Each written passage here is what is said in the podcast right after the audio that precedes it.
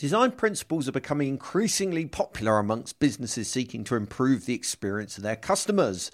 But what exactly are they and how do they help?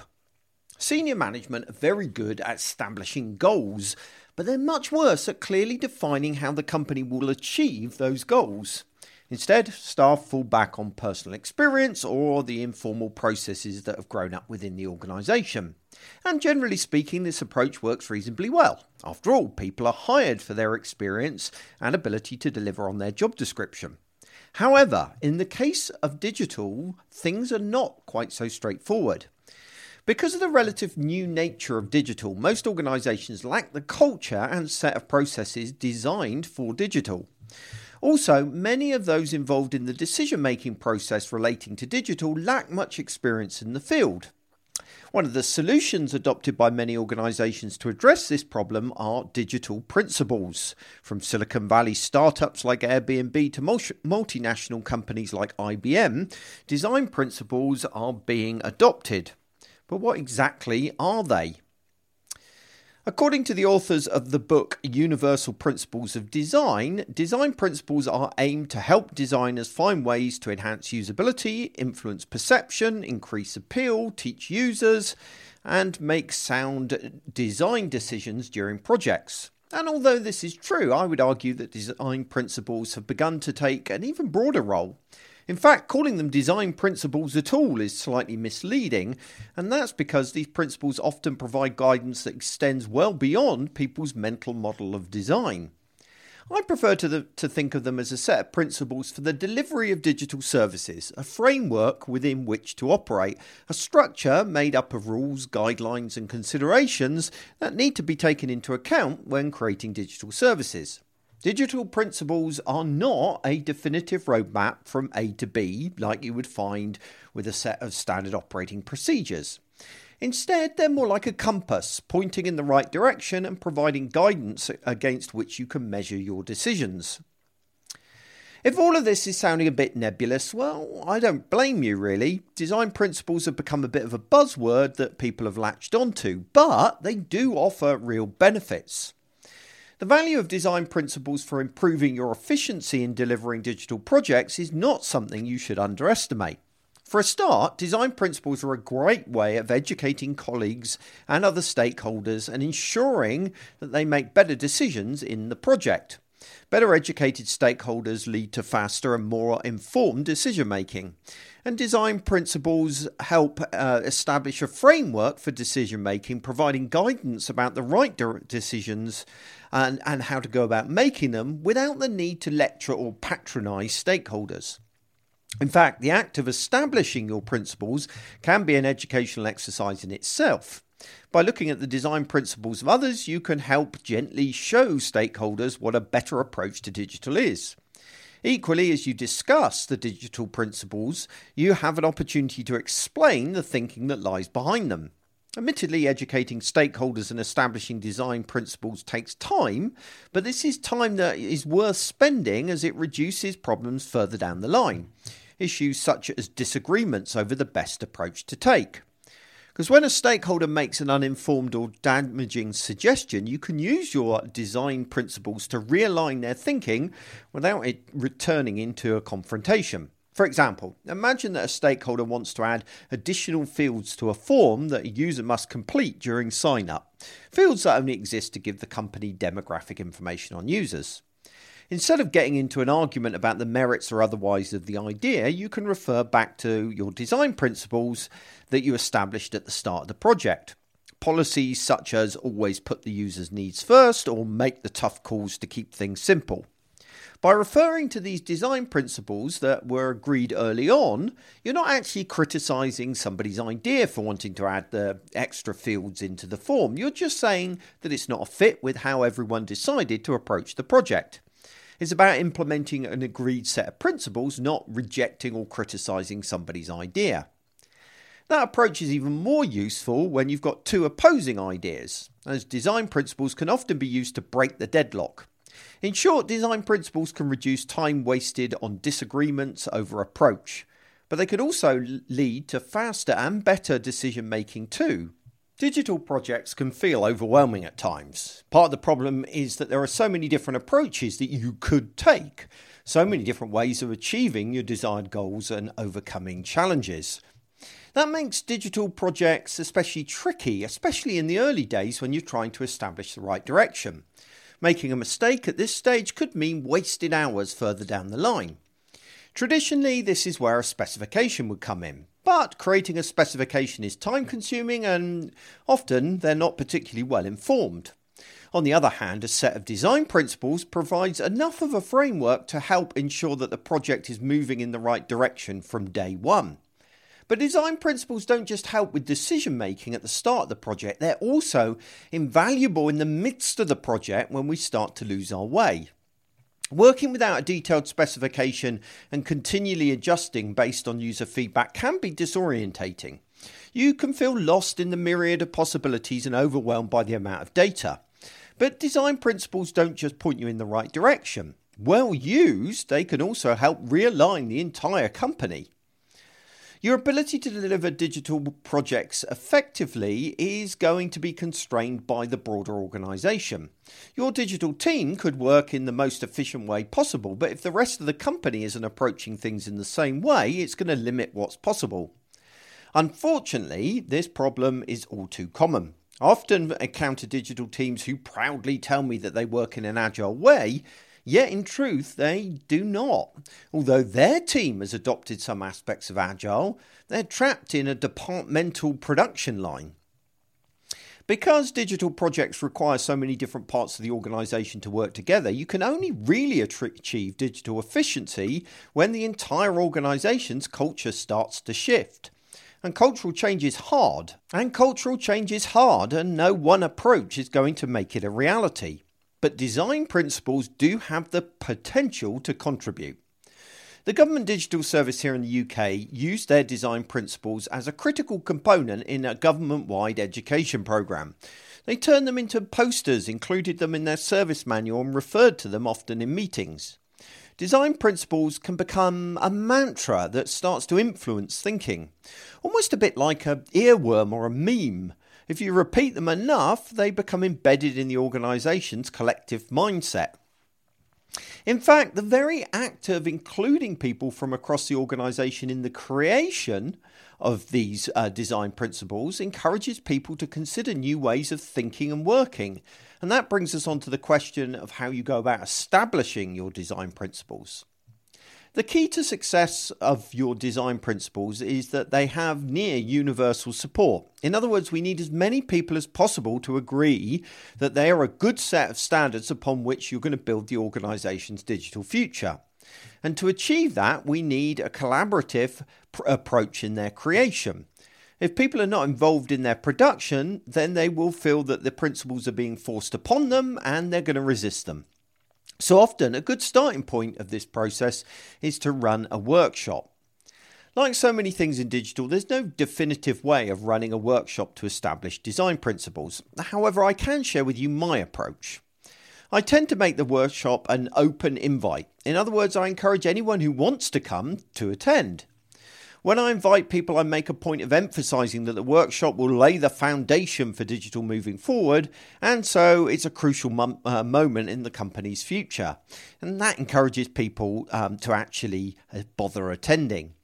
However, I do ensure specific critical stakeholders can attend before I set the date. You want at least one senior executive in the room, as well as a good cross section of your digital team. In preparation for the workshop, I will research the design principles of other companies and make a collection of between, I don't know, 30 and 50 candidate principles to start the discussion. A site like principles.design is an excellent source, as is Design Principles for the Win. It's always good to give people a starting point, as coming up with principles from scratch is hard, especially if you've never done it before. Print each of your example principles on a separate card and have enough sets of cards to allow for multiple groups in the workshop. Once the workshop starts, split attendees down into groups. Pairs is okay if the group is small, but never have more than about six people in a group, as quiet attendees will end up feeling like the others haven't really heard their opinion. Give each group a stack of those cards and ask them to narrow the options by discarding cards that they don't think are a good fit for the company. They are also free to create their own cards if they come up with anything that is not listed in the set that they've got. However, by the end, they should be left with no more than about 10 cards. Once that is done, bring the group back together and compare the cards. Group duplicates together so you're, you're able to see which cards were the most popular and lay out all of the options on a table for everyone to see. At this point, you're probably going to have more than 10 cards unless all the groups happen to agree on the same ones. You can reduce this list further through something called dot voting. Dot voting is a technique for avoiding endless discussion in all kinds of different areas. Each person is given three votes in the form of self adhesive dots. They can then stick these dots on a card um, that they think is of particular value and should be included in the final list. They can either place all three dots on one principle that they like the look of or spread those dots across several cards. If you've got more senior stakeholders in the room, you could choose to give them more dots. That will reduce the chance of them overruling a decision later on because they've had their senior position recognised. Once the group has voted, you will be able to see which cards don't have much support, and you can remove these cards until you've got less than 10 remaining. At this point, it's worth discussing the remaining cards. In particular, ask the group what the cost of implementing those cards would be. In other words, if we adopt the approach outlined on the card, what would the company have to do differently? For you see, for design principles to have any value, they must encourage the organisation to work in new ways, and that will inevitably come with a cost. It is essential that everyone is clear about that cost going in, otherwise, the design principles will become nothing more than hollow words. That's why in my design principle workshops, I encourage attendees to think through the consequences of the design principles that they have selected. Split your attendees down into small groups and give each group one or more of the principles to discuss. Ask them to write down in one or two sentences um, how the company would need to change in order for them to be able to implement that chosen principle. For example, if one of the principles was we prioritize user needs above all else, they might write something like, for example, we will focus our website on addressing user questions rather than pushing our agenda through marketing campaigns. This discussion is not always particularly comfortable. When attendees start to consider the cost of their principles, they may wish to revise them, and that's okay and may be necessary. It's better to have that discussion now rather than in the midst of the project. But be careful, don't allow the design principles to become so watered down they're virtually meaningless. Because not all design principles have value. A good design principle should stand for something. In other words, it should come at a cost. By implementing your principle, it should mean stopping doing something else, as I've outlined earlier. But there is more to a good design principle than just that. A good design principle should also differentiate you from the competition. One way of knowing whether your principle differentiates itself or not is to look at its opposite. So, for example, if your principle is we put customers first, the opposite would be we never put customers first. Now, let's be honest, there's no way any company um, is ever going to take that position if they want to stay in business. So that's a sign that maybe that principle isn't really good enough and it fails to differentiate them, and you need to do some more work. But if a principle was we build for everyone, then the opposite, we focus on a specific audience, is a legitimate position for a company to choose. And so maybe that is a better principle. Not that all principles need to do this. Some of your principles will need to exist to counterbalance an inherent or unspoken bias in the company culture.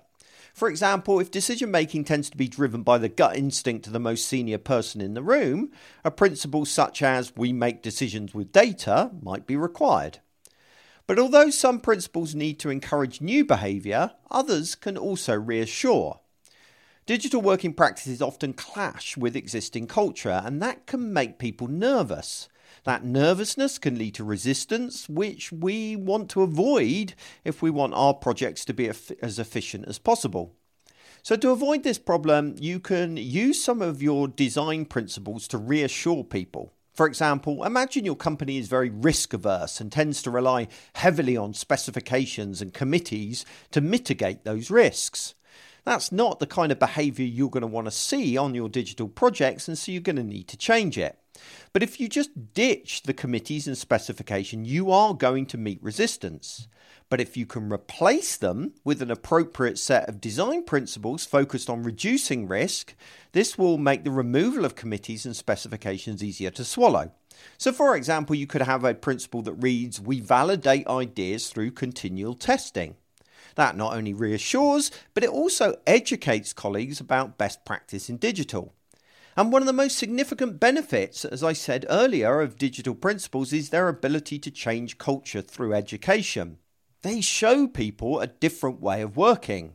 The result is a good design principle should educate people, and that means that we're probably going to need a degree of explanation to go alongside them. For example, it's not enough to write design with data as a good design principle. You need to go on to explain why. For example, the UK Digital Service uses design for data as one of their principles, but they go on to write let data drive decision making, not hunches or guesswork. Keep doing that after taking your service live, prototyping and testing with users, then iterating in response. Analytics should be built in, always on, and easy to read. They are essential tools. They also link to more detailed information on why this is the right approach, and without this context, the principle may, may well make little sense to people outside the digital field. That brings us to the question of how we should be using our digital principles. The worst thing that can happen with a set of digital principles is they end up stuffed in a drawer somewhere where no one looks at them. Often being consigned to the intranet is equally as unfortunate. For design principles to be useful, they have to be visible. Only then can they start to change people's thinking and shift company culture. Shift it in a way that breaks down departmental barriers, linear project management processes, and other business practices that undermine the efficiency of delivering an outstanding digital service. Achieving this will involve tapping into your inner marketer you need to come up with creative ways of making sure your design principles are in front of people all the time. Now, at the most basic level, this will involve merely referencing them a lot. I once worked with a client who had no culture of testing in the organisation, but instead relied solely on endless debate to make decisions. Unfortunately, the digital team didn't have any authority to change anything. My suggestion was very simple just to start saying, let's test that every time there was a disagreement or decision to be made. I knew that others would reject the idea initially, but I encouraged the group just to keep saying the same words every time there was an opportunity. Let's test that. By repeating this same phrase again and again, it eventually started to stick in people's heads. Finally, in one particularly heated debate, the senior manager in the room just got so frustrated that she said, Well, let's test that and see. Before long, it became a mantra in the company and the culture began to shift. But endlessly repeating your design principles won't get the job done alone. That's where you need to get more creative. Turn your principles into posters, add them to mouse mats, replace everybody's default screensavers. Don't wait for permission, just do it. Sneak into the office at night and replace all those framed pictures of executives accepting awards with posters of your design principles. If nothing else, it will get people talking. Hold lunchtime sessions that explain the principles and bribe people to come with food. Wear t shirts with your principles printed on them. Hand out postcards with the principles on at the start of every project. Do whatever it takes to ensure people can't ignore them. Only then will they start to make a difference. Now, admittedly, this all sounds like a lot of work, but it's worth it. It's worth it because it embeds those principles in organizational thinking and your digital projects will become considerably more efficient and you're going to start to save a lot of time and money as a result.